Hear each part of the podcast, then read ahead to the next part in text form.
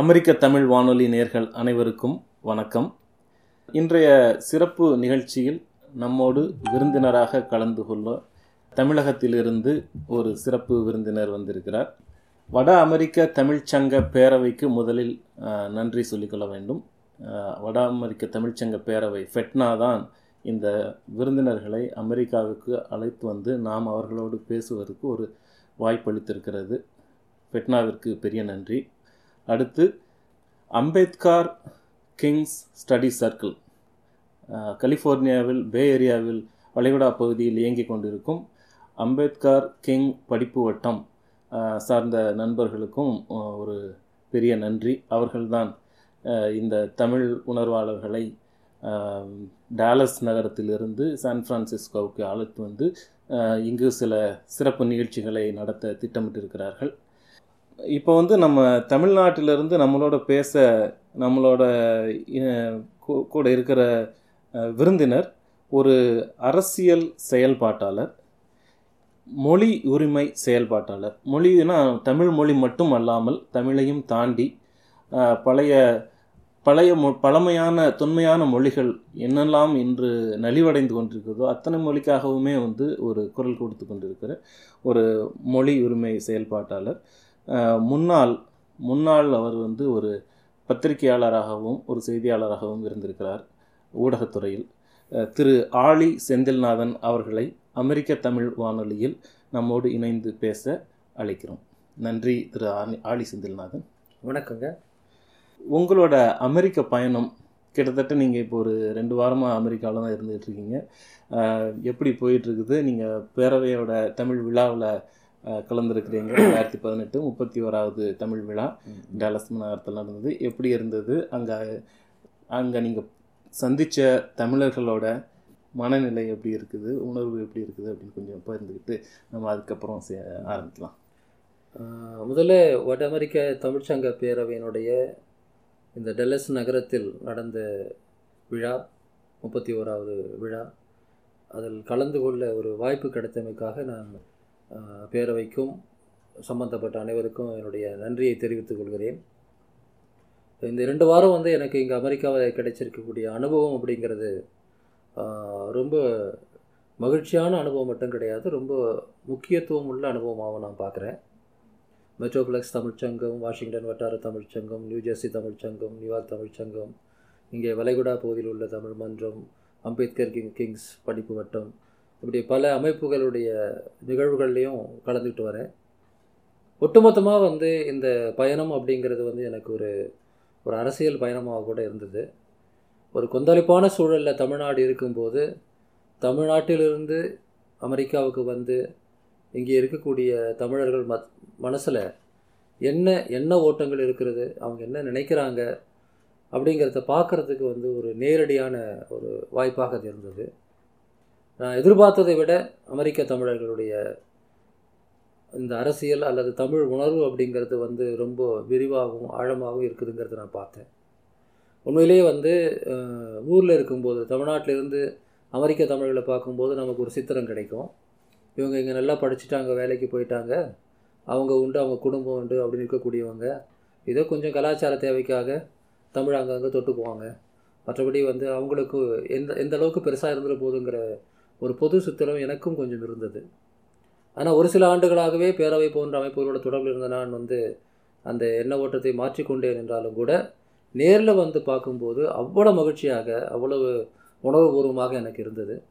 குறிப்பாக நூற்றுக்கணக்கான தமிழ் பள்ளிகள் இங்கே இருப்பதும் நம்ம குழந்தைங்க வந்து தமிழை மறக்காமல் பாடுவதும் ஆடுவதும் நாடகம் நடிப்பதும் எல்லாமே வந்து அமெரிக்க மண்ணிலும் தமிழ் வந்து தழைத்து ஓங்கும். தமிழர்கள் வந்து தங்களுடைய வேரிலிருந்து அறுபட்டு விட மாட்டார்கள் அப்படிங்கிற நம்பிக்கை எனக்கு உருவாக்குச்சு. அதுக்கு நான் முக்கியமாக வந்து இந்த கம்யூனிட்டி லீடர்ஸாக இருக்கக்கூடியவங்கள தான் சொல்லணும். பல்வேறு பேரவைகள் அல்லது தமிழ்ச்சங்கத்தினுடைய தலைமை பொறுப்பில் இருக்கக்கூடியவங்கள கிட்டத்தட்ட ஒவ்வொரு நாளும் இங்கே நான் சந்திக்கிறேன். அவங்களுக்கு காட்டுகிற ஈடுபாடு அப்படிங்கிறது வந்து உண்மையிலே ஒரு அதிசயமான ஒரு விஷயந்தான் சொந்த நாட்டில் தமிழ் வந்து பல்வேறு விதமான போராட்டங்களை அந்த போராட்டங்களுக்கு முகம் கொடுக்க வேண்டிய ஒரு சூழலில் புவிப்பந்தினுடைய இன்னொரு பக்கத்தில் தமிழுக்கு ஒரு ஏற்றம் கிடைக்கிறத பார்க்கும்போது ரொம்ப மகிழ்ச்சியாக இப்போ வந்து அமெரிக்காவில் நீங்கள் பல மற்ற நாடுகளுக்கும் போயிருப்பீங்க. அமெரிக்காவில் நீங்கள் சொல்கிற மாதிரி நிறையா பேர் வந்து அந்த தமிழ் மொழி மீது வந்து அந்த ஒரு பற்றோடு இருக்கிறது வந்து உண்மைதான். அதற்காக தமிழ்நாட்டில் நடக்கிற ஒவ்வொரு ஒரு சில செயலுக்காக இங்கிருந்து நாங்கள் ஆதரவு கொடுப்பதும் உண்மைதான். இங்கிருந்து நாங்கள் கொடுக்கும் ஆதரவு அங்கே வந்து எப்படி சேருது அது தேவைப்படுகிறதா இல்லை நாங்கள் வந்து சும்மா ஒரு ஒரு உணர்ச்சி பிளம்புல தான் இங்கே நாங்கள் வந்து போராடுறோம் கொடியை கொடியை பிடிச்சிட்டு தெருவில் இறங்குறோம்னு சொல்லி ஒரு சிலர் வந்து எங்களை வந்து விமர்சிக்கும் போது அப்போ நம்ம செய்கிறதுக்கு வந்து ஒரு பெரிய இம்பேக்ட் எதுவுமே இல்லையோ அப்படிங்கிற மாதிரி எங்களுக்கு ஒரு தாக்கம் இல்ல, ஏற்படுத்தலையோ அப்படி இல்ல. அப்படி இல்ல. எப்படி பார்க்குறீங்க நீங்கள் தமிழ்நாட்டில் வந்து முதல்ல இந்த செய்திகள் வந்து பரவலாக சென்று அடைகிறது என்பதை நீங்கள் புரிஞ்சுக்கணும். ஜல்லிக்கட்டு போராட்டம் அதன் பிறகு நடந்த பல்வேறு போராட்டங்களின் போது ஏன் அதுக்கு முன்னாடியே கூட ஈழத்தமிழருக்கு ஆதரவாக ரெண்டாயிரத்தி பதிமூணில் மாணவர் போராட்டம் நடந்தபோது பல இடங்களில் தமிழர்கள் ஒன்று கூடி போராடி இருக்கிறாங்க. இந்த செய்திகள் எல்லாம் இன்றைக்கி தொலைக்காட்சி வாயிலாகவும் சமூக ஊடகங்கள் வழியாகவும் மக்களை சென்றடைந்து கொண்டிருக்கிறது. அப்போது தமிழர்களுடைய போராட்டங்கிறது வந்து ஏதோ ஒரு குறிப்பிட்ட இடத்தில் நடக்கிற போராட்டம் கிடையாது. அது உலகளாவிய போராட்டம் அப்படிங்கிற எண்ணத்தை வந்து இன்றைக்கி ஊடகங்களும் புரிந்து கொண்டிருக்கின்றன மக்களுக்கும் போய் வந்து சேர்கிறது. குறிப்பாக நீட் விஷயத்தில் அமெரிக்காவில் நடந்த போராட்டங்கள் கிட்டத்தட்ட அனைத்துமே தொலைக்காட்சிகளில் ஒரு முக்கியத்துவம் கொடுத்து காட்டப்பட்டிருக்கு. அப்போது எப்படி நான் பார்க்குறேன்னா இது வந்து ஒரு ஒட்டுமொத்தமாக தமிழ் சமூகம் மாற்றம் போல் நான் பார்க்குறேன் ஒரு காலத்தில் வந்து தாயகத்தில் உள்ள தமிழர்களுக்கும் புலம்பெயர்ந்த தமிழர்களுக்கும் இடையில் வந்து ஒரு துண்டிப்பு இருக்கும் ஒரு டிஸ்கனெக்ட் இருக்கும். இவங்க என்ன செய்கிறாங்கன்னு அவங்களுக்கு தெரியாது. அவங்க என்ன செய்கிறான்னு இவங்களுக்கு தெரியாது. அவ்வளோதான் ஏதோ இங்கேருந்து படிச்சுட்டு அங்கே போய் அவங்க சுயநலமாக வாழ்ந்துட்டுருக்கிறாங்க எண்ணம் தமிழ்நாட்டில் இருக்கும். தமிழ்நாட்டில் நடக்கிற விஷயங்கள் பற்றி புலம்பெயர்ந்த இடங்க இடங்களில் வந்து ஏதாவது அனுதாபம் இருக்குமே ஒழி ஈடுபாடு இருக்காது. என்கேஜ்மெண்ட் பெருசாக இருக்காது. தனிப்பட்ட நபர்கள் வேணால் ஏதாவது செய்யலாம். ஆனால் இன்றைக்கி எல்லாமே வந்து ஒரே நேரத்தில் இருபத்தி நாலு மணி நேரமும் வந்து தமிழர்கள் வந்து பிணைக்கப்பட்டிருக்கிறாங்க. முந்நூற்றி அறுபது டிகிரியிலும் இருபத்தி நான்கு மணி நேரங்களிலும் தமிழர்கள் உலகளாவிய நிலையில் பிணைக்கப்பட்டிருக்கிறாங்க. வட அமெரிக்கா கனடா ஐரோப்பா வளைகுடா நாடுகள் தமிழ்நாடு தமிழீழம் இல அந்த பக்கம் வந்து உங்களுக்கு மலேசியா சிங்கப்பூர் ஆஸ்திரேலியா உட்பட உலகம் முழுக்க வந்து தமிழர்களுக்கு இடையிலான தகவல் தொடர்பு என்பது பெரிய அளவுக்கு இப்போ வந்து வளர்ந்துருக்கிறது. அது அது மிக முக்கியமான மாற்றமாக நான் பார்க்குறேன். அது ரெண்டு ஆண்டு ரொம்ப அதிகரிச்சிருக்கு. அப்போ நீங்கள் ஒரு விஷயத்துக்காக போராடும் போது தமிழ்நாட்டில் இருக்கக்கூடிய எங்களுக்கு வந்து அது ஒரு மிகப்பெரிய பலமாக இருக்கிறது. உதாரணமாக நீட் விஷயத்தில் வந்து நாங்கள் தமிழ்நாட்டில் என்ன சொன்னோம் அப்படின்னா தமிழகத்தில் ஏற்கனவே இருக்கக்கூடிய மருத்துவ கல்வி கல்வி முறையில் படித்தவர்கள். அவங்களுடைய பள்ளி பருவத்தை வந்து அரசு பள்ளியில் படிச்சிருப்பாங்க. பள்ளி பருவத்தில் அவங்க தமிழ் மீடியத்தில் படிச்சிருப்பாங்க. பிறகு வந்து தமிழ்நாட்டு மருத்துவக் கல்லூரியில் மருத்துவம் முடிச்சிருப்பாங்க. இன்றைக்கி அவங்க வந்து அமெரிக்கா கனடா யூகே உட்பட எல்லா நாடுகளிலும் மிக சிறந்த மருத்துவர்களாகவும் இருக்கிறாங்க. ஆக நம்முடைய கல்வி முறையில் பலன் பெற்றவர்கள் உலகம் முழுக்க இருக்கிறாங்க. அதே போல் பொறியியல் துறையில் எடுத்தாலும் தமிழ்நாட்டு கல்வி முறையில் ப படித்தவங்க தான் உலகம் முழுக்க இன்றைக்கி தகவல் தொழில்நுட்பத்தில் வந்து பெரிய இடங்களில் இருக்கிறாங்க. இப்போ இது இது என்ன எதை காட்டுதுன்னு சொன்னால் நாம் அடிப்படையில் மோசமானவங்க கிடையாது. நாம் நல்ல முறைகளை உருவாக்கி இருக்கிறோம் இதை மேலும் வளப்படுத்த வேண்டிய கடமையும் பொறுப்பும் தேவையும் இருக்கிறதே ஒழிய இதை அழிக்கக்கூடிய சூழலை வந்து நாம் ஏற்றுக்க முடியாதுங்கிறது தான் எங்களுடைய வாதம். அப்படிப்பட்ட வாதத்தை நாங்கள் முன் வச்சு செயல்படும் போது அமெரிக்காவில் எங்களுக்கு ஆதரவாக ஒரு நிகழ்வு நடக்குமானால் அது மிகப்பெரிய பலமானது. இங்கே படிச்சுட்டு போய் அமெரிக்காவில் வேலை செய்கிறவங்களும் என்ன சொல்கிறாங்கன்னு பாருங்கள் நம்முடைய முறை தம்- தமிழ்நாட்டினுடைய கல்வி முறை என்பது தமிழ்நாட்டோட சமூக நீதி முறை என்பது நம்ம எந்த அளவுக்கு வளர்ந்துருக்குது அப்படிங்கிறத நீங்கள் புரிஞ்சுக்குங்க. இப்படி ஓரளவுக்கு இந்திய அளவில் ஒப்பீட்டளவில் முன்னேறி இருக்கக்கூடிய ஒரு மாநிலமாக இருக்கக்கூடிய தமிழ்நாட்டில் இன்றைக்கி அந்த கல்வி முறை வந்து ஒரு தாக்குதலுக்கு உள்ளாகி இருக்கிறது. எனவே அதை நாம் காப்பாற்றுவதும் வளர்ப்பதும் நம்ம அவசியம் நாங்கள் பேசுகிறோம் அதற்கு வேறு யார் சொல்வதையும் விட வெற்றியாளர்கள் என்று நினைக்கக்கூடிய அமெரிக்காவுக்கு வந்து வேலை செய்யக்கூடிய நீங்களெல்லாம் சொல்லும்போது நூறு மடங்கு பலம் கிடைக்கும் ஓகே. நீங்கள் பத்து பேர் நீங்கள் நினைக்கலாம். ஏதோ இடத்துல வந்து ஒரு பத்து இருபது பேர் சேர்ந்து போராடுறாங்க அப்படின்னு நீங்கள் நினைக்கலாம். ஆனால் இங்கே வந்து கலிஃபோர்னியாவிலேயோ நியூயார்க்லேயோ நியூ ஜெர்சிலேயோ அல்லது வந்து இங்கே வட வேறு வட அமெரிக்காவில் வேறு எந்த இடத்துலையும் நீங்கள் நடத்துகிற ஒரு சின்ன சின்ன போராட்டம் கூட அல்லது வந்து ஆதரவு கூட தமிழகத்தில் வந்து ஒரு மிகப்பெரிய அளவுக்கு அலையை உருவாக்கி விட்டதுன்னு நான் சொல்ல மாட்டேன். அந்த மன ஓட்டத்தில் வந்து ஒரு பெரிய முத்திரையை பதிக்கும். அப்போ அமெரிக்காவுக்கு போகிற தமிழர்கள் வந்து சொல்லக்கூடியதை காது கொடுத்து கேட்பாங்க தானே நான் ஓப்பனாக கேட்குறேன் தமிழ்நாட்டில் இருக்கக்கூடியவங்களுக்கு அமெரிக்கா வந்து அமெரிக்காவில் வேலை செய்யக்கூடிய தமிழர்கள் வந்து ஒரு முன்மாதிரி. அப்படின்னு பொதுவாக மக்கள் நினைக்கிறாங்கன்னா அந்த முன்மாதிரியான இடத்துல இருக்கக்கூடியவங்க வந்து செய் செய்யக்கூடிய ஒரு செயல்பாடுங்கிறது நிச்சயமாக தமிழக மக்கள் மத்தியில் ஒரு தாக்கத்தை வந்து ஒரு. ஒரு மாரல் சப்போர்ட்டாகவும் இருக்கும். மிகப்பெரிய தார்மீக ஆதரவு அதே சமயத்தில் அது வந்து தமிழ் நம்முடைய வெற்றி கதையாக பார்ப்பாங்க அதனால் நிச்சயமாக அது ரொம்ப முக்கியம். அஞ்சு பேரா பத்து பேரா நூறு பேராங்கிறது முக்கியம் இல்லை. பெரிய போராட்டமா சின்ன போராட்டமான்றது முக்கியம் கிடையாது. வெளியே வந்து எங்களுக்காக நாங்கள் நிற்கிறீங்கல்ல அதுக்காக உண்மையிலே தமிழகத்தில் போராடக்கூடிய அனைவரும் சார்பாக நான் நன்றியை தெரிவித்துக் கொள்ள விரும்புகிறேன். மிக்க நன்றி. எங்களுக்கும் வந்து நம்ம போய் நிற்கிறது எந்த அளவுக்கு இப்போ ஒரு சிலர் கேட்கும்போது நீங்கள் போய் தெருவில் நின்னா வந்து அங்கே வந்து அந்த பிரச்சனை வந்து ஒரு தீர்வு கிடைச்சிருமா இந்த கேள்வி வந்து எல்லாரும் கேட்பாங்க. நாம போய் பத்து பேர் நின்னா என்ன ஆகும்? இல்லை நாம நூறு பேர் நின்னா என்ன ஆகும்? இல்லை ஒரு நாள் போராடினா என்ன நடக்க போகுது? நாம எல்லாம் சத்தம் போகிறதுனால என்ன நடக்க போகுது அப்படின்னு கேட்பாங்க. இது ஒரு எதிர்மறையான மனநிலை. ஏன்னா நீங்கள் ஒரு ஒரு ஐம்பது பேர் இங்கே ஒரு இடத்துல வந்து நிற்கிறீங்கன்னா நீங்கள் மட்டும் நிற்கல வெளியே இன்னொரு பத்து இடத்துல இன்னொரு நூறு இடத்துல இன்னொரு ஆயிரம் இடத்துல ஐம்பது ஐம்பது பேர் நிற்கிறாங்க ஆக இது- எல்லாம் சேர்ந்து தான் அந்த போராட்ட நிலையை ஒழிய நான் ஒரு ஐம்பது பேர் வரலன்னா என்ன குறைஞ்சிட்டு போயிடுதுன்னு எல்லாரும் நினைச்சா அப்புறம் என்ன ஆகும். ஆக ஒரு ஆளாக இருந்தாலும் கூட ஒரே ஒரு ஆளாக இருந்தாலும் கூட அவர் தன்னுடைய கருத்தை வந்து வெளியே வந்து சொல்கிறார் என்றால் ஒரு லட்சம் பேர் அவரை போல் வந்து இருக்கிறாங்கல்ல அவங்களுடைய பிரதிநிதி அவர். ஆக எந்த போராட்டமும் வீணாக போவது கிடையாது. ஆனால் இந்த கனெக்டிவிட்டி ரொம்ப முக்கியம். தொடர்போடு இப்போ நாங்கள் வந்து தமிழ்நாட்டில் வந்து ஒரு ஒரு மேடையிலையோ அல்லது தொலைக்காட்சி உரையாடலையோ வந்து உலகம் முழுக்க தமிழர்கள் போராட்டம் நடத்துகிறாங்கன்னு சொல்லும்போது இந்த தகவல் எல்லாரும் போய் சேருது இல்லைங்களா? அதனுடைய கா விஷுவல்ஸ் நாங்கள் போடுறோம்னு வச்சுக்கோங்களேன். இங்கே ஒரு ஒரு நிகழ்ச்சி நடக்குது ஒரு பத்து இடங்கள் அமெரிக்காவில் நடக்கக்கூடிய அந்த காட்சிகளை வந்து தொலைக்காட்சியில் வந்து ஒளிபரப்புறாங்க. அப்படின்னு சொல்லும்போது நீங்கள் எத்தனை பேருங்கிறது அங்கே முக்கியம் கிடையாது. எத்தனை இடங்கள்ல இருந்து நீங்கள் போராடுறீங்க? நன்றி நன்றி. நீங்கள் சொல்கிறத வச்சு பார்க்கும்போது எங்களுக்கு இன்னும் மன உறுதி கூடுது. இன்னும் நிச்சயமாக நாங்க நீங்க அதை ஆதரவா செய்யணும். கொடுக்கணும் நிச்சயமாக அதை. நீங்கள் செய்யணும். நம்ம நீங்கள் செஞ்சிட்டு இருக்கிற பணிகளில் ரொம்ப முக்கியமானது இன்னைக்கு வந்து அந்த மொழி உரிமைக்காக குரல் கொடுக்கிறது. ஸோ அதற்கான என்ன மாதிரியான அமைப்பு நீங்கள் ஏற்படுத்தியிருக்கீங்க? அந்த அந்த அமைப்பை பற்றி கொஞ்சம் சொல்லுங்கள் அதிலிருந்து என்ன மாதிரியான அந்த மொழி மொழி உரிமைக்காக என்னெல்லாம் முன்னெடுக்கிறீங்க அப்படிங்கிறத பற்றி கொஞ்சம் விரிவாக சொல்லுங்கள் அதாவது ஆங்கிலத்தில் ஒரு பழமொழி சொல்லுவாங்க சேரிட்டி பிகின்ஸ் அட் ஹோம் அப்படின்னு. நாம் வந்து நல்லது செய்கிறோம்னா முதல்ல நம்ம வீட்டிலேயே தொடங்கணும் அப்படின்னு. அதே போல் வந்து தமிழ் மொழிக்கான உரிமைகளுக்கான போராட்டமாக அல்லது இயக்கமாக சில வேலைகளை நாங்கள் ஒரு நாலஞ்சு வருஷத்துக்கு முன்னாடி தொடங்க தொடங்கணும். குறிப்பாக வந்து இந்திய அரசு தமிழை அதனுடைய ஆட்சி மொழிகளில் ஒன்றாக ஆக்க வேண்டும். பள்ளிகளில் கட்டாயமாக தமிழை பயிற்று மொழியாகவோ அல்லது குறைந்தபட்சம் ஒரு பாடமொழியாகவோ வைப்பதை உறுதி செய்ய வேண்டும். வங்கி ரயில்வே உட்பட்ட இந்த மக்கள் பயன்படுத்தக்கூடிய பொது சேவைகள் பப்ளிக் சர்வீசஸில் தமிழ் பயன்படுத்தப்பட வேண்டும். தமிழ்நாட்டில் இருக்கக்கூடிய மத்திய அரசு அலுவலகங்கள்லையும் பெரிய தனியார் அலுவலகங்களிலும் தமிழை பயன்படுத்த வேண்டும். இப்படி உள்ளிட்ட ஜனநாயக ரீதியான கோரிக்கைகளுக்கு நாங்கள் வந்து இணைந்து செயல்பட ஆரம்பித்தோம் கொஞ்சம் பேர். அது வந்து ஐரோப்பாவில் தென்கிழக்கு ஆசியாவில் இது போன்ற பல்வேறு மொழிகள் பேசக்கூடிய நிலங்களில் இருக்கக்கூடிய அதே கருத்து தான். புதுசு ஒன்றும் கிடையாது. ஒரு மென்பொருளை நான் பயன்படுத்துகிறனாலும் கூட அது என்னுடைய மொழியில் இருக்குதா? ஒரு விவசாயி பயன்படுத்தக்கூடிய ஒரு ஆப் வந்து தமிழில் இருக்கா? தமிழ்நாட்டில் வந்து தமிழ் மட்டுமே தெரிந்த ஒருவர் தன்னுடைய குறைந்தபட்ச வாழ்க்கை வாழ்வதற்கான உத்தரவாதம் இருக்கா? நம்ம குழந்தைங்க வந்து ஒரு பாடமாவது தமிழை படிக்கிறதுக்கு உத்தரவாதம் இருக்கா? நம்முடைய உயர்நீதிமன்றத்தில் தமிழில் பயன்படுத்துவதற்கான வாய்ப்பு இருக்கா? இப்படி பல கேள்விகள் அதோடு சம்மந்தப்பட்டது இந்த ஜனநாயக ரீதியான கோரிக்கையை நாங்கள் முன்னெடுத்து செயல்பட்ட போது ரெண்டாயிரத்தி பதினாலிருந்து எங்களுக்கு இன்னொரு வாய்ப்பு கிடைச்சது.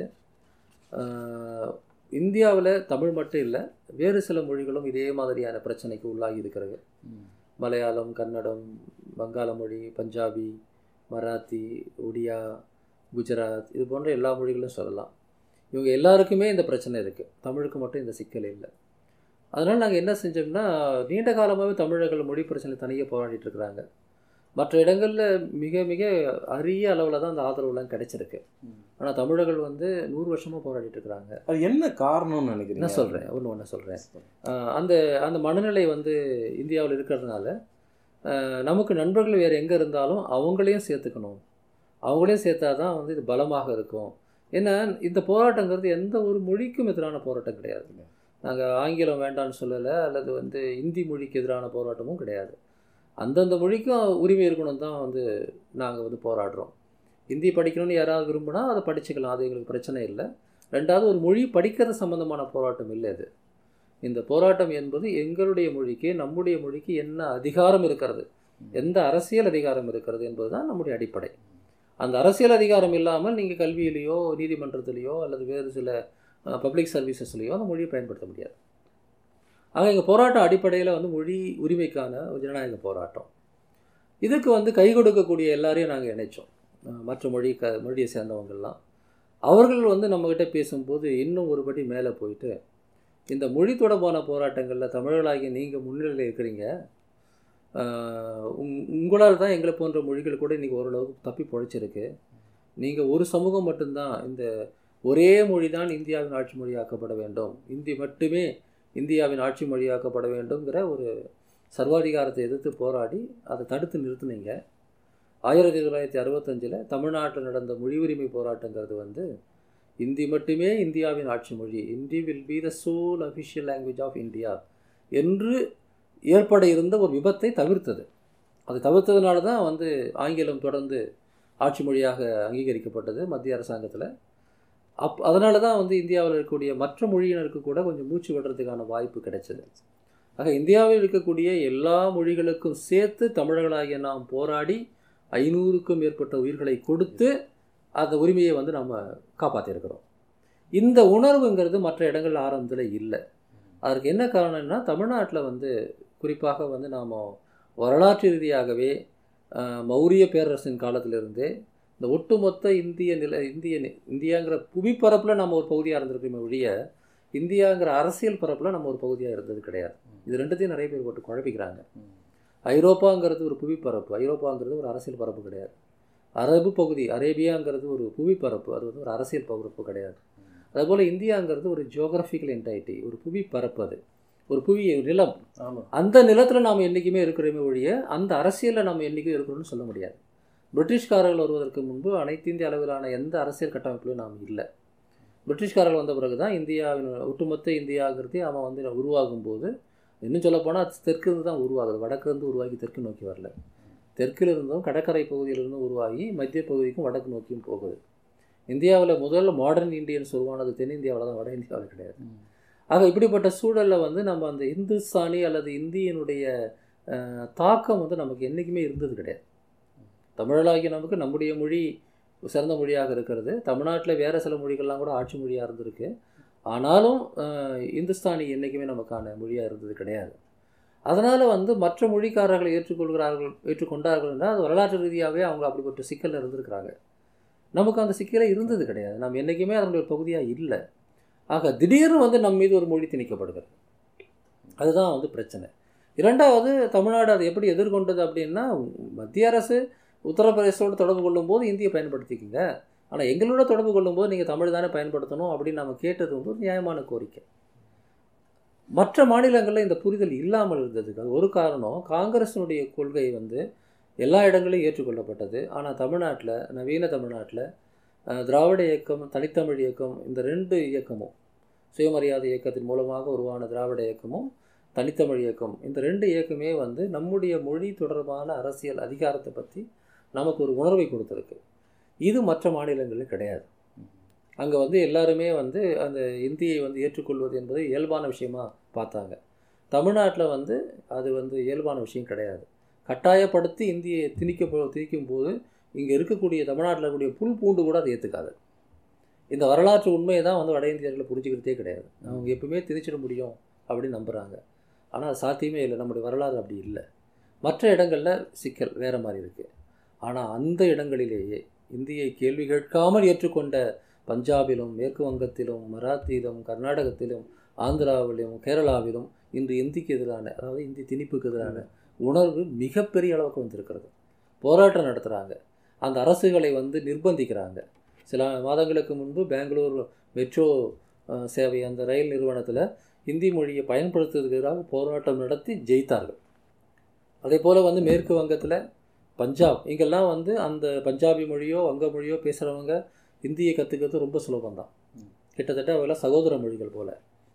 ஆனால் அந்த பகுதியில் இந்திக்கு எதிரான எல்லாமே நான் இந்தின்னு சொல்லும்போது இந்தி திணிப்பு நீங்கள் எடுத்துக்க இந்தி திணிப்புக்கு எதிரான போராட்டம் வந்து வெடிச்சது. மமதா பானர்ஜி வந்து மேற்கு வங்காளத்தில் வந்து வங்க மொழியையும் கு- கூர்க்கா கூர்க்காக்களுடைய அந்த கூர்க்க மொழி அதாவது நேபாளி மொழி அந்த மொழியையும் சந்தாலிகள் மொழியும் தான் நாங்கள் வந்து படிக்க சொல்லுவோமே ஒழிய இந்தியை திணிச்சா ஏற்றுக்க மாட்டோம்னு பேசினாங்க. கர்நாடகத்தில் சித்தராமையா அரசு இருந்தபோது இந்தி திணிப்புக்கு எதிராக மிக கடுமையான நடவடிக்கைகள் எடுத்தாங்க. கேரளாவில் பினராயி விஜயனுடைய இடதுசாரி அரசு மலையாளத்துக்கான சட்டத்தை நிறைவேற்றினாங்க. கட்டாயமாக மலையாளத்தை நீ படிக்கணும்னு.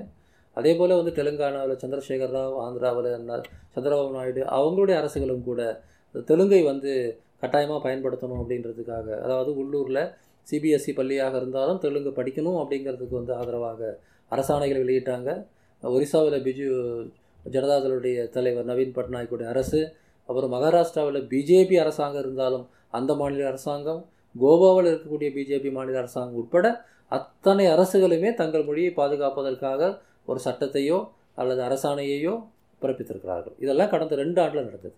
இத்தனை ஆண்டுகள் அவங்கெல்லாம் வந்து அவங்களோட மொழியை பேசுனாங்க அதெல்லாம் அவங்க புழங்குனாங்களே தவிர ம். கட்டாயமா ஒரு பாடமா வைக்கணும் அப்படிங்கிற அளவுக்குலாம் ஒரு பெரிய அளவுக்கு அவங்க வந்து முன்னெடுப்பு. எடுக்கலாம் ஆனா இப்போ எதனால எடுக்கிறாங்க ஒரே காரணம்? ஒரே காரணம் மோடி அரசாங்கம். ரெண்டாயிரத்தி பதினாலு மே மாதம் மோடி அரசாங்கம் வந்த முதல் நாளிலிருந்து இந்தி மொழி திணிப்புங்கிறது வந்து கட்டுக்கடங்காமல் இருந்தது இதுக்கு முன்னாடி இருந்தது மறுக்கலை தொடர்ச்சியாக இருந்தது ஆனால் மோடி அரசாங்கத்தை பொறுத்தவரையில் அதை ரொம்ப தீவிரமாக செயல்படுத்த ஆரம்பித்தாங்க அது ரொம்ப அபத்தமான அளவுக்குலாம் செயல்படுத்த ஆரம்பித்தாங்க அச்சுறுத்தக்கூடிய அளவுக்கு செயல்படுத்த ஆரம்பித்தாங்க உதாரணமாக வந்து காங்கிரஸ் பீரியடில் வந்து மத்திய அரசாங்கத்தினுடைய மனித வளத்துறையின் ஒரு பிரிவில் இந்த இந்தி அலுவல் மொழி நடைமுறைப்படுத்துறதுக்காக ஒரு டிவிஷன் இருக்குது அந்த துறை சேர்ந்தவங்க வந்து ஒவ்வொரு பத்தாண்டுக்கும் ரெக்கமெண்டேஷன்ஸ் பரிந்துரைகளை உருவாக்கி இந்தி மொழி எப்படிலாம் பயன்படுத்தணும் அப்படின்னு கொடுப்பாங்க. அந்த மாதிரியான செ- செயல் திட்டங்கள் எல்லாம் வந்து வரும். ஆனால் அதுக்கு முன்னாடிலாம் ரொம்ப தீவிரமாக நடைமுறைப்படுத்தியிருக்க மாட்டாங்க. ஆனால் மோடி அரசு வந்த உடனே அதை இன்னும் பல மடங்காக்கி தீவிரமாக நடைமுறைப்படுத்த முயற்சி பண்ணாங்க. அந்த திட்டங்கள் வரும்போது தான் திடீர்னு மாநிலங்களில் எல்லாருக்குமே வந்து ரொம்ப அச்சம் வந்தது. அதாவது ஒரு காம்ப்ரமைஸ்டு சுச்சுவேஷனில் வந்து எல்லாரும் ரொம்ப நாளாக போயிட்டு இருந்தாங்க. இந்தி தெரி இந்திய படிக்க அதான் சொல்கிறது படிக்கிறது சம்மந்தமான விஷயம் கிடையாது. இப்பொழுதும் கூட மற்ற மாநிலங்கள்லாம் இந்தியை படிக்கக்கூடாதுன்னுலாம் சொல்லலை. இன்னும் மும்மொழி திட்டம் தான் நடைமுறையில் இருக்குது அவர்கள் வந்து அந்த இந்தி மொழி திணிப்புங்கிறது ஒரு அளவு மீறி போன போது எல்லை மீறி போன போது அவர்கள் மொழியை பாதிக்க போகும்போது அவங்க பயந்தாங்க. இப்போ மத்திய அரசு வந்து என்ன செய்யுது இப்போ கேவி ஸ்கூலில் போன மாதம் நடந்தது. கேந்திரிய வித்யாலயா என்று சொல்லக்கூடிய மத்திய அரசு பள்ளிகளில் மொழி பாடங்களுக்கு ஆசிரியர்கள் எடுக்கக்கூடிய ஒரு வேலைவாய்ப்பு விளம்பரத்தை வெளியிடுறாங்க. ஒரு அறிக்கை வெளியிடுறாங்க. அந்த அறிக்கை தெளிவாக என்ன சொல்லுதுன்னா மூன்று மொழிகளில் இருந்து ஆளை எடுத்தால் போதும் அப்படின்னு சொல்லுது. ஆங்கிலம் சமஸ்கிருதம் ஹிந்தி அப்போ இந்தியாவில் இப்போ மற்ற மொழிகள் எல்லாம் அரசியல் சாசன ரீதியாக அங்கீகாரம் பெற்ற மொழியாகவும் அந்தந்த மாநிலங்களில் ஆட்சி மொழியாக இருந்து இருந்த போதும் கூட கேவி ஸ்கூலில் எடுக்கிற வாத்தியாருக்கு இந்த மூணு மொழியிலேருந்து போதும் அப்படின்னு சொன்னால் இதனுடைய விரிவாக்கம் தான் சிபிஎஸ்சி ஆக இன்றைக்கி என்ன ஆகுது? இந்தியா முழுக்க சிபிஎஸ்சி பள்ளிகளில் நீங்கள் ஆங்கில மீடியத்தில் படிப்பீங்க. ரெண்டாம் மொழியாக இந்திய சமஸ்கிருதம் எடுத்துக்கிட்டால் போதும். உங்கள் உங்கள் மொழியை படிக்க வேண்டிய அவசியமே இல்லைன்னு ஒரு திட்டத்தை உருவாக்குறாங்க. இந்தியாவினுடைய நேஷனல் எஜுகேஷன் பாலிசி தேசிய கல்விக் கொள்கை ஒன்று உருவாக்கிட்டு இருக்கிறாங்க. அது முழுக்க முழுக்க வந்து இந்த ஹிந்தி இந்து இந்துஸ்தான்கிற அரசியல் கண்ணோட்டத்தில் உருவாக்கப்பட்டது. அது மிக தெளிவாக சொல்கிறது இன்று இந்தி ஆட்சி மொழி. எனவே அதை மட்டும்தான் பயன்படுத்தணும்னு அந்த திட்டத்துக்கு வெளியே இருக்கக்கூடிய அதை உருவாக்குறாங்க இல்லையா? ம மத்திய அரசாங்க திட்டத்தில் உருவாக்குறாங்கல்ல. அந்த உருவாக்கக்கூடியவர்கள் குறிப்பிட்ட சித்தாந்தத்துக்கு சொந்தக்காரர்கள். அவங்க தங்களுடைய சித்தாந்த பத்திரிகைகள் என்ன எழுதுறாங்கன்னா இன்னைக்கு ஹிந்தி நாளைக்கு சமஸ்கிருதம். இன்னைக்கு இந்தியை ஒட்டுமொத்தமாக இந்தியா முழுக்க கொண்டு வருவோம். பிறகு இந்தியை தூக்கிட்டு அந்த இடத்துல சமஸ்கிருதம் வைப்போம். எதிர்கால இந்தியாங்கிறது வந்து சமஸ்கிருதம் தான் ஆட்சி மொழியாக இருக்கும் என்பதை பற்றி எந்த ஒளிவு மறைவும் இல்லாமல் அவரோட ஆர்எஸ்எஸ்னுடைய பத்திரிகைகளில் எழுதுகிறாங்க ஆக இப்படிப்பட்ட ஒரு சூழல் வந்த பிறகுதான் எல்லா மாநிலங்கள்லேயும் இருக்கக்கூடிய அரசாங்கங்களாக இருந்தாலும் சரி அங்கே இருக்கக்கூடிய மக்கள் போராளிகளாக இருந்தாலும் சரி அவங்க அச்சமடைய ஆரம்பித்தாங்க அவங்களுடைய ஒருங்கிணைப்பாக தான் நாங்கள் வந்து இப்போது மொழி உரிமைக்கும் மொழி நிகர்மைக்கும் அதாவது மொழி சமத்துவத்துக்குமான ஒரு கூட்டமைப்பாக கிளியருங்கிற அமைப்பு உருவாக்கி இருக்கிறோம். Campaign for language equality and rights language equality and language rights இதுதான் கோர் கான்செப்ட் ஆயிரத்தி தொள்ளாயிரத்தி பத்தொம்பதில் உலகம் முழுக்க இருக்கக்கூடிய மொழி உரிமை போராளிகள் ஒன்று சேர்ந்து ஸ்பெயினில் பார்சிலோனாவில் ஒரு அறிக்கை வெளியிட்டாங்க. யுனிவர்சல் டிக்ளரேஷன் ஆஃப் லிங்குஸ்டிக் ரைட்ஸ்னு அதுக்கு பேர். அந்த அறிக்கையை வந்து யுனெஸ்கோவும் யூஎன்னும் பிறகு அங்கீகரித்தது. அதாவது மொழி உரிமைக்கான ஒரு சர்வதேச பிரகடனம் அது. அந்த பிரகடனத்தின் அடிப்படையில் ரெண்டாயிரத்தி பதினஞ்சில் சென்னையில் சென்னை டிக்ளரேஷன் ஆஃப் லாங்குவேஜ் ரைட்ஸ்னு சொல்லிட்டு ஒரு அறிக்கையை நாங்கள் வெளியிட்டோம். மொழி உரிமைக்கான சென்னை பறைசாற்றம் அப்படின்னு தமிழில் சொல்கிறோம் அதனுடைய முக்கியத்துவம் என்னென்னா ஆயிரத்தி தொள்ளாயிரத்தி ப அறுபத்தஞ்சில் நடந்த மொழி உரிமை போராட்டத்தின் ஐம்பதாவது ஆண்டு தான் ரெண்டாயிரத்தி பதினஞ்சு. அப்போ வந்து நாங்கள் சென்னையில் மொழி உரிமை மாநாடு என்று ஒன்று உருவாக்கி அமெரிக்க தமிழர்களெல்லாம் அதுக்கு நிறைய உதவி செய்தாங்க. அந்த நிகழ்வில் பல்வேறு மாநிலங்களில் இருக்கக்கூடிய மொழி உரிமை போராளிகளை அழைத்து எல்லோரும் சேர்ந்து வந்து அந்த ஆவணத்தை வெளியிட்டோம். மொழி உரிமைக்கான சென்னை பறைசாற்றோம் அந்த ஆவணத்தின் அடிப்படையில் தான் இந்த கிளியருங்கிற அமைப்பு campaign for language equality and rights இங்கிற அமைப்பு வந்து உருவாக்கப்பட்டது. நான் அதனுடைய செயலராக இருக்கிறேன். இந்தியா முழுக்க பல்வேறு மாநிலங்களில் இருக்கக்கூடியவங்க அதில் உறுப்பினராக இருக்கிறாங்க. இந்தியாவில் உள்ள நாற்பது மொழிகளைச் சேர்ந்தவர்கள் அதில் வந்து உறுப்பினராக இருக்கிறாங்கன்னு சொன்னால் இந்தியாவில் இதுவரையில் வேறு எந்த ஒரு அமைப்பும் இந்த அளவுக்கு ஒரு லிங்குஸ்டிக் டைவர்சிட்டியோடு இருந்தது கிடையாது. ஸோ கிளியர் அப்படிங்கிறது campaign for language equality and rights rights clear so அது வந்து தமிழ் மட்டும் அல்லாமல் தமிழை மாதிரி பழைய தொன்மையான மொழிகள் யாரெல்லாம் பேசுகிறாங்களோ அவங்க நாங்கள் மூன்று அடிப்படையான கோரிக்கை வச்சுருக்கோம். ஒன்று வந்து இந்தியாவில் வந்து ஏற்கனவே அரசியல் சாசனத்தால் அங்கீகரிக்கப்பட்ட இருபத்தி ரெண்டு மொழிகளையும் இந்திய அரசாங்கத்தின் ஆட்சி மொழியாக்க வேண்டும். அந்த அரசியல் சாசன உரிமைக்காக போராடி கொண்டிருக்கக்கூடிய நாற்பதுக்கும் மேற்பட்ட மொழிகள் இருக்குது உதாரணமாக போஜ்புரி துளு அங்கிகா அங்கீகா வஜ்ஜிகா இந்த மாதிரி பல மொழிகள் இருக்குது அந்த மொழிகளுக்கும் அந்த ஆட்சி மொழி அந்தஸ்து தரணும். அப்புறம் மிக மிக எண்ணிக்கை சிறுபான்மை மொழிகள் இருக்குது ஒரு ஒரு சில ஆயிரம் பேர் ஒரு சில லட்சம் பேர் பேசக்கூடிய மொழிகள். உதாரணமாக தமிழ்நாட்டிலே நீங்கள் ஊட்டிக்கு போனீங்கன்னா அங்கே படுகர் மொழி தோடர் தொழுவர் மொழியெல்லாம் இருக்குது அதெல்லாம் வந்து அழிந்து கொண்டிருக்கிறது. அந்த மொழிகளுக்கு ஒரு சிறப்பு முக்கியத்துவம் கொடுத்து அவற்றையும் காப்பாற்ற வேண்டும். இப்படி இந்தியாவில் இருக்கிற மொழிகளை மூணாக பிரிச்சுக்கிட்டோம். அதாவது வந்து ஏற்கனவே மாநில அளவிலே ஆளும் மொழிகளாக இருக்கக்கூடியது. அந்த மொழிகளுக்கு ஒரு பிரச்சனை இருக்குது மாநில அளவில் கூட அங்கீகாரம் பெறாத மொழிகள் நிறைய இருக்குது அவர்களுக்கு வந்து ஒரு தனி சிறப்பு கவனம் கொடுக்கணும். அப்புறம் யாரும் கண்டுகொள்ளாத இந்த சிறுபான்மை மொழிகள். விரைவில் அழிந்து போகக்கூடிய நிலையில் இருக்கக்கூடிய மொழிகள். இவங்களுக்கு ஒரு சிறப்பு திட்டம் வேணும் அப்படின்னு நாங்கள் மூணாக பிரித்து இந்திய அரசியல் சாசனத்தில் மாற்றங்கள் செய்தால் ஒழிய இதை எதையுமே பண்ண முடியாது அப்படிங்கிற முடிவுக்கு நாங்கள் வந்தோம். தனித்தனி சட்டங்களோ தனித்தனி திட்டங்களோ தனித்தனி மாநிலங்களோ எதையும் செஞ்சிட முடியாது. இந்திய அரசாங்கத்தினுடைய வழிகாட்டு நெறியாக இருக்கக்கூடிய இந்தியன் கான்ஸ்டிடியூஷன் இந்திய அரசியல் சாசனம் அதனுடைய பதினேழாவது பிரிவை முழுமையாக மாற்ற வேண்டும். அதில் தேவையான இடங்களிலே அமெண்ட்மெண்ட்ஸ் அரசியல் சட்ட திருத்தம் செய்து இந்த மொழிகளுக்கெல்லாம் பாதுகாப்பு தரக்கூடிய நிலைமை உருவாக்க வேண்டும். அதனுடைய முதல் படிநிலையாக தமிழ் உட்பட இருபத்தி ரெண்டு மொழிகளை மத்திய அரசாங்கத்தின் ஆட்சி மொழியாக ஆக்க வேண்டும் என்பது எங்களுடைய பிரதான கோரிக்கை. அந்த அரசியல் சாசன ரீதியான அதிகாரம் கிடைக்காம எந்த துறையிலும் எதையும் நம்ம சாதிக்க முடியாது. அது கல்வித்துறையாக இருந்தாலும் நீதித்துறையாக இருந்தாலும் வர்த்தகத்துறையாக இருந்தாலும் எங்கேயுமே எதுவும் செய்ய முடியாது. ஏன்னா சட்டம் நமக்கு சாதகமாக இல்லை. ஆக முதல்ல கை வைக்க வேண்டிய விஷயம் மாற்றப்பட வேண்டிய விஷயங்கிறது சட்டம் தான். அதுதான் எங்களுடைய முதன்மையான கோரிக்கை. அந்த அடிப்படையில் தான் நாங்கள் அனைவரும் இணைந்து செயல்படுறோம். ஒவ்வொரு ஆண்டும் மாநாடுகள் நடத்துகிறோம் அந்தந்த மாநிலங்களில் அரசுகளுக்கு அழுத்தம் கொடுக்குறோம். மக்கள் மத்தியில் இந்த கருத்துக்களை கொண்டு போய் சேர்க்குறோம். இப்போ நம்ம தமிழ் மாதிரியான ஒரு மொழி எடுத்துக்கிட்டோம்னா அதுக்கு ப பல ஆயிரம் ஆண்டு அதுக்கு வந்து ஒரு தொன்மை இருக்குது. தொடர்ச்சி இருக்குது. அதை வந்து ஒரு ஆட்சி மொழியாக்கணும்னு நம்ம கேட்குறோம். அதை வந்து நம்ம படிக்கிறதுக்கான ஒரு மொழியாக வேணும் பள்ளிக்கூடத்தில் கேட்குறோம். இப்போ நீங்கள் சொல்கிற மாதிரி ஒரு சில ஆயிரம் பேர் பேசுகிற அந்த சிறு மொ அந்த பழைய மொழிகளாக இருந்தாலும். அந்த மொழிகளை காப்பாற்றுவதனால நமக்கு என்ன கிடைக்குது? அதை ஏன் காப்பாற்றணும் அதை எப்படி காப்பாற்ற முடியும் அப்படின்னு நினைக்கிறேன் முதல் விஷயம் ஒரு சிறிய மொழி அப்படின்னு நம்ம சொல்கிறோம் எண்ணிக்கையில் சிறு மொழின்னு சொல்கிறோம் அது சிறிய மொழியாக இருந்தாலும் அது கொஞ்சம் பேருக்கு அது தாய்மொழி தான். நமக்கு வேணால் சிறிய மொழியாக இருக்கலாம். ஆனால் அந்த மொழியை பேசுபவர்களுக்கு அது அவருடைய தாய்மொழி. அவர்கள் பலாயிரம் ஆண்டு காலமாக அந்த மொழியை தான் பேசிட்டு வராங்க. உலகத்தில் இருக்கக்கூடிய ஒவ்வொரு மொழியும் ஒரு அறிவு களஞ்சியம் தான். இன்றைக்கி வந்து ஒரு காட்டு பகுதியில் இருக்கக்கூடிய ஒரு மக்கள் பிரிவினர் பேசக்கூடிய மொழியில் அந்த காடுகளை பற்றிய அறிவு இருக்கும். தீவு கூட்டங்களில் வசிக்கக்கூடிய மக்கள் பேசக்கூடிய மொழிகளில் கடலை பற்றிய அறிவு இருக்கும். நாம் எப்படி வந்து என்விரான்மெண்டல் அந்த எக்காலஜிக்கல் சூழலில் வந்து பயோடைவர்சிட்டி பற்றி பேசுகிறோமோ அதுபோல் இந்த லிங்குஸ்டிக் டைவர்சிட்டியும் பாதுகாக்க வேண்டிய அவசியம் நமக்கு இருக்குது ஆக வந்து ஒரு சிறிய மொழி பெரிய மொழி வளர்ந்த மொழி வளராத மொழிங்கிற பிரிவினை வந்து தவறானது. யாராக இருந்தாலும் அவர்களுடைய தாய் தான் அவங்களுக்கு தாய். அவருடைய தாய்மொழி தான் அவங்களுக்கு தாய்மொழி. அதை வந்து நம்ம பாதுகாக்கணும். அந்த மக்கள் உன்னுடைய குடிமக்கள் என்று நீங்கள் சொல்கிறீங்கன்னா அந்த மக்களுடைய ஒரு கலாச்சார முகத்தை பாதுகாக்க வேண்டியது உங்கள் கடமை. அது பெருசாக சிறுசாங்கிறது முக்கியம் கிடையாது. அல்லது சின்ன மொழி கூட ஆட்சி மொழியாக்க முடியுமாங்கிற கேள்வி கிடையாது. அதுக்கு எந்த அளவுக்கு உதவி செய்ய முடியுமோ அவ்வளோ செய்ய ஆரம்பத்தில் அது போதுமானது. காப்பாற்ற முடியுமான்ற காப்பாற்ற முடியும். யுனெஸ்கோ போன்ற அமைப்புகள் வந்து இது போன்ற சிறு மொழிகளை காப்பாற்றுவதற்கு பல முறைகளை வழிவகுத்து கொடுத்துருக்குறாங்க. அதை வந்து தொடர்ச்சியாக பள்ளியிலோ கல்லூரியிலோ மற்ற இடங்களிலோ பயன்படுத்துறதுக்கான வாய்ப்புகள் இருக்கிறது. அதையெல்லாம் பின்பற்றி செய்ய முடியும். ஓ- என்னை பொறுத்தவரையில் இன்றைக்கி வந்து உலகம் முழுக்க இருக்கக்கூடிய பல மொழிகள் வந்து நாலொரு ஒரு நாளைக்கு ஒரு மொழிங்கிற அளவுக்கு வந்து இங்கே இறந்து கொண்டிருக்கிறது. அப்படிப்பட்ட அபாயத்தை தான் நாம் இருக்கிறோம்.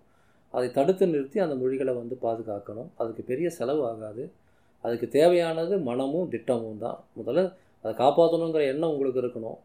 திட்டங்கள் வந்து ஏற்கனவே நடைமுறையில் இருக்கிற திட்டங்களை பயன்படுத்தணும்.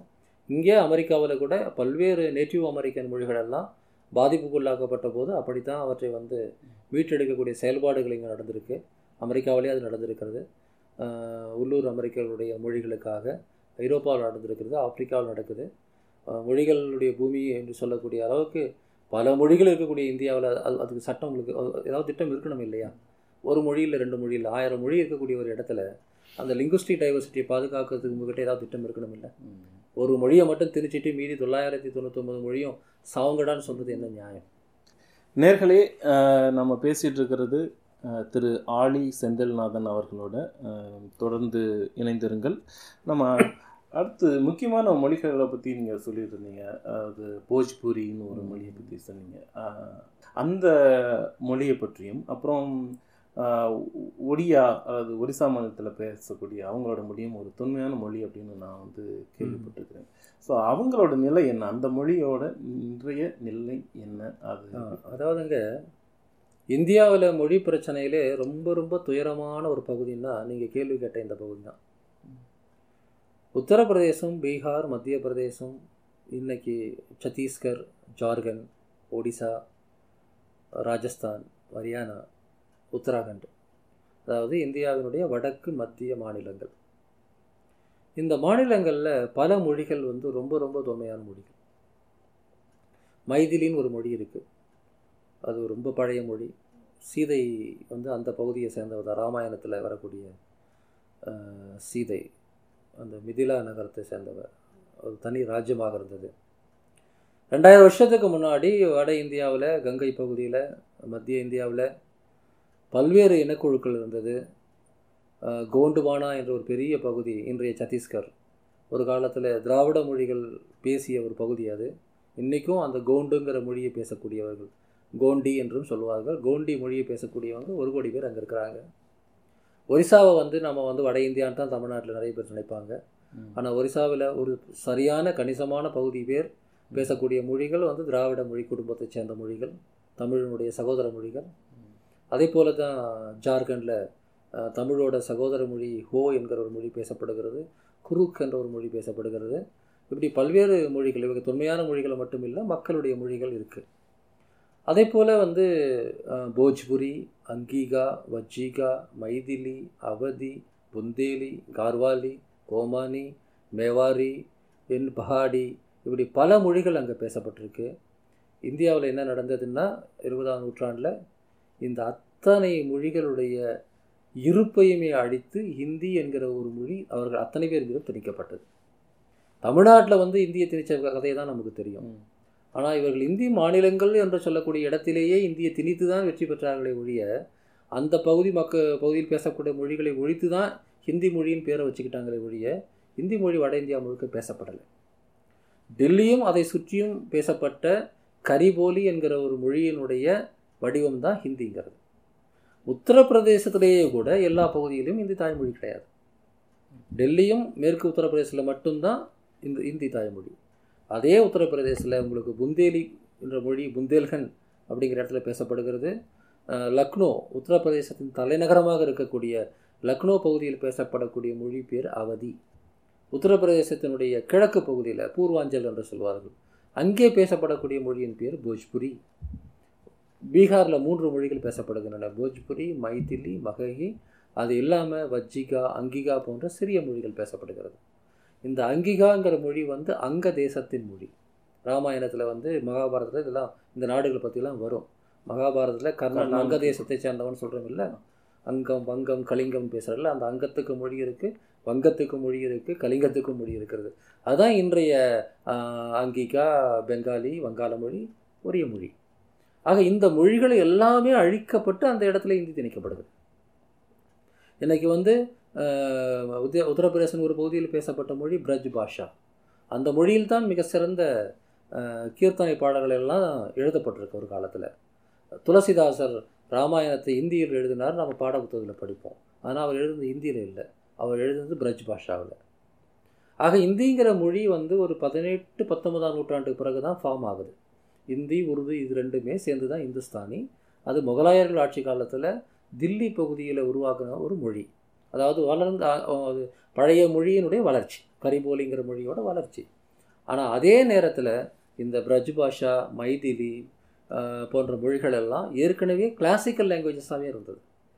மைதிலி மொழியில் வித்யாபதிங்கிற மிகப்பெரிய கவிஞர் ஆயிரம் வருஷத்துக்கு முன்னாடி பா மிக சிறப்பான இலக்கியத்தெல்லாம் படைச்சிருக்கிறார்.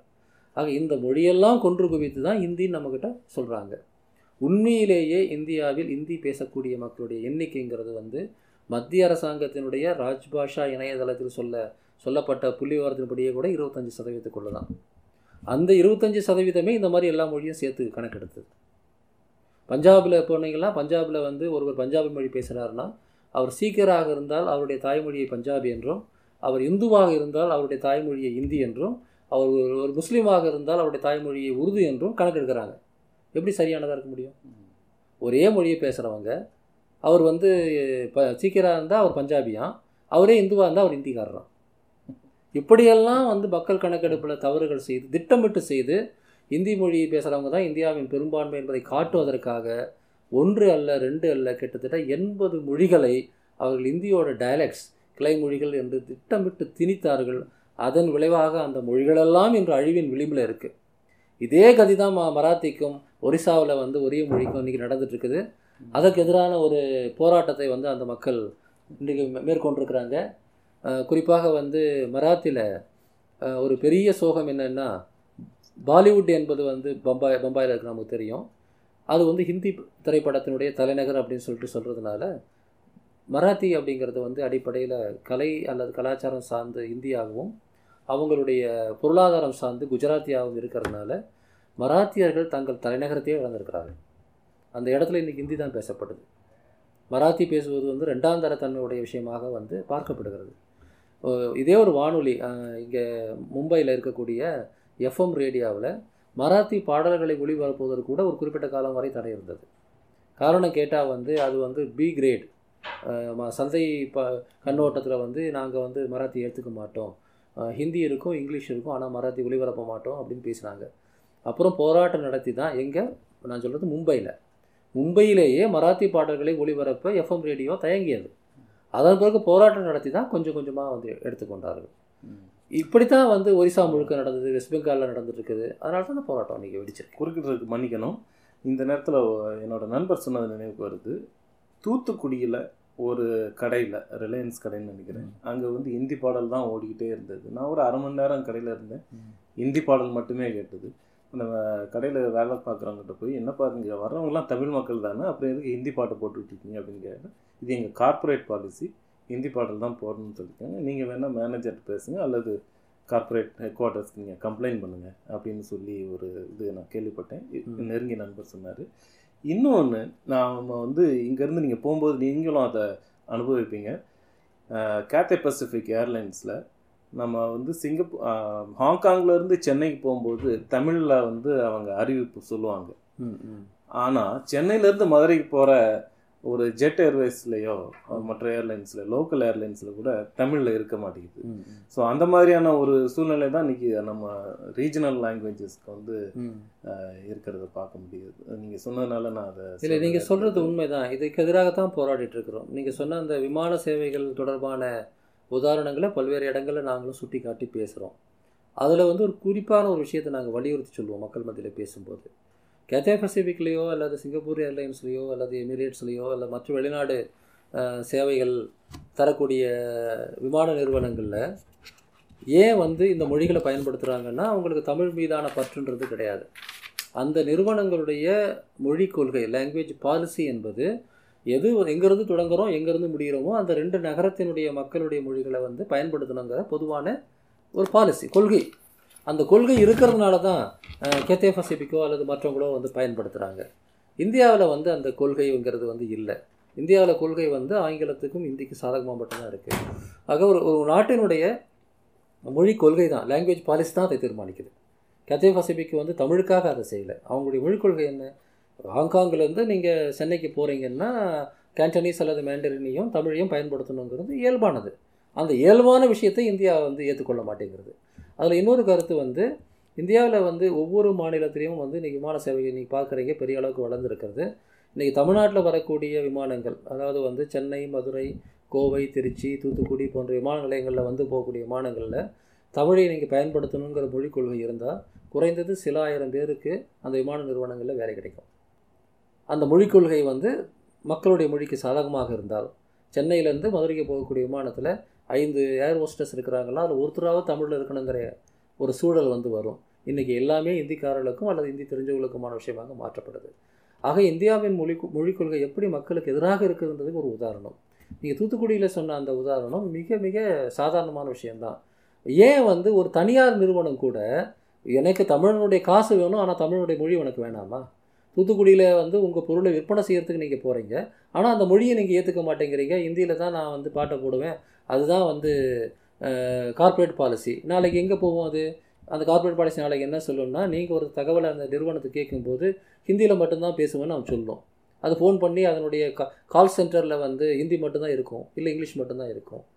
இப்போ நீங்கள் தமிழை பயன்படுத்தணும்னு சட்டம் இருந்ததுன்னா ரிலையன்ஸோ அல்லது வந்து எந்த நிறுவனமாக இருக்கட்டுமே அவங்களுடைய கால் சென்டரில் கொஞ்சம் பேர் தமிழ் கொஞ்சம் பேர் பெங்காலி கொஞ்சம் பேர் பஞ்சாபி கொஞ்சம் பேர் தெலுங்குன்னு போட வேண்டியிருக்கும். இன்றைக்கி ஹிந்தி மட்டுமே இருந்தால் போதுமானது. அதனால தான் இந்த மொழி பிரச்சனையை நாங்கள் எப்பவுமே மொழி பிரச்சனையை மட்டுமே பார்க்குறதில்ல. இது மனித உரிமை பிரச்சனை இது மனித வள பிரச்சனை இது வேலைவாய்ப்பு பிரச்சனை இது தொழில் பிரச்சனை. ஆக இந்தியாவில் வந்து அனைத்து மொழிகளுக்கும் வந்து உரிமை தராவிட்டால் வட இந்தியாவில் இருக்கக்கூடிய ஒரு குறிப்பிட்ட தரப்பு மக்களுக்கேயான மொழிக் கொள்கையாக அது மாறும். ஏற்கனவே அப்படி தான் மாறிட்டுருக்கு அங்கே நிறைய பேர் நினைக்கிறாங்க இந்த இடத்துல தான் நான் சொல்ல வரேன் இது இந்தி மொழி படிக்கிற பிரச்சனை கிடையாது. நீ இந்தி மொழி படித்தாலும் உன்னை ரெண்டாவது தர குடிமகனாக தான் நடத்துவான். ஆக தமிழுக்கு வேணும்னு போகிறான்னா தான் நம்ம ஏர்போர்ட்டில் நம்ம விமான நிலையங்களில் தமிழ் இருக்கும் அங்கே தமிழர்களுக்கு வேலை கிடைக்கும். இதே பிரச்சனை இன்றைக்கி வந்து ரயில்வேயில் வந்தாச்சு இல்லை. ரயில்வேயில் வந்து இன்றைக்கி வந்து பல இடங்களில் வடநாட்டுக்காரங்களை போடுறாங்க. அங்கே போய் ஒரு தகவலை நீங்கள் கேட்கணுன்னா கூட அவன் ஹிந்தியில் தான் பதில் சொல்கிறான் தமிழ்நாட்டுக்குள்ளே சொல்கிறேன் தமிழ்நாட்டுக்கு வெளியே நான் சொல்லலை. தமிழ்நாட்டுக்கு வெளியே போய் நான் தமிழில் கேட்கல. தமிழ்நாட்டுக்குள்ளவே வங்கியில் போராட வேண்டியிருக்கு ரயில்வேயில் போராட வேண்டியிருக்கு. இப்போ நான் இங்கேருந்து கிளம்பி வரேங்க. இப்போ நடந்த ஒரு உதாரணம் சொல்ல வரேன். சென்னை விமான நிலையத்திலேருந்து நான் வந்து டெல்லஸுக்கு கிளம்புறேன். உள்ளே வரும்போது வந்து அந்த செக்யூரிட்டியில் வந்து ஒரு பெண்மணி வந்து ஹிந்தியில் தான் என்கிட்ட பேசினாங்க.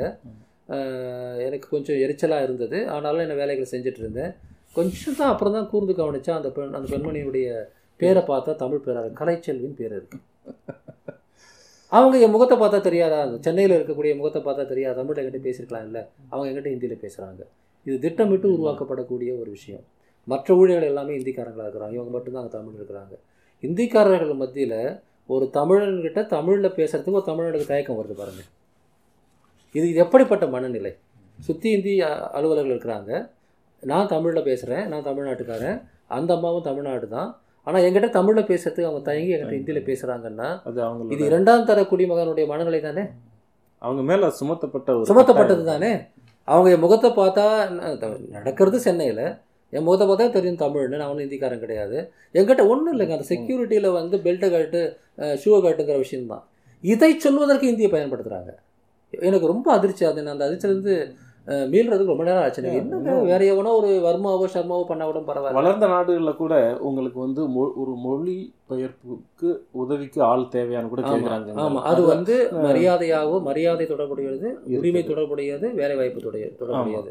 தமிழ்நாட்டில் இனி தமிழ்நாட்டிலேயே இப்போ ஒன்றும் இல்லைங்க ரொம்ப சுலபமாக அப்படி தான் நான் சொல்லுவேன். ஒரு காலத்தில் உனக்கு வேலை கிடைக்கணுமா ஹிந்தி படின்னு சொல்லிட்டு இருந்தாங்க. இப்போ என்ன சொல்கிறாங்கன்னா நாங்கள் வேலை செய்யணும் அதனால நீ ஹிந்தி படின்னு சொல்கிறாங்க இதுதான் வந்து மாற்றம். அதனால தான் தமிழ்நாட்டில் இந்த பிரச்சனைக்கு கூடுமை தொடர்ந்து பேசுவோம். ஒரு சின்ன இடைவேளைக்கு பிறகு. நேர்களை நீங்கள் கேட்டுக்கொண்டிருப்பது அமெரிக்க தமிழ் வானொலி தமிழ் எங்கள் மூச்சு.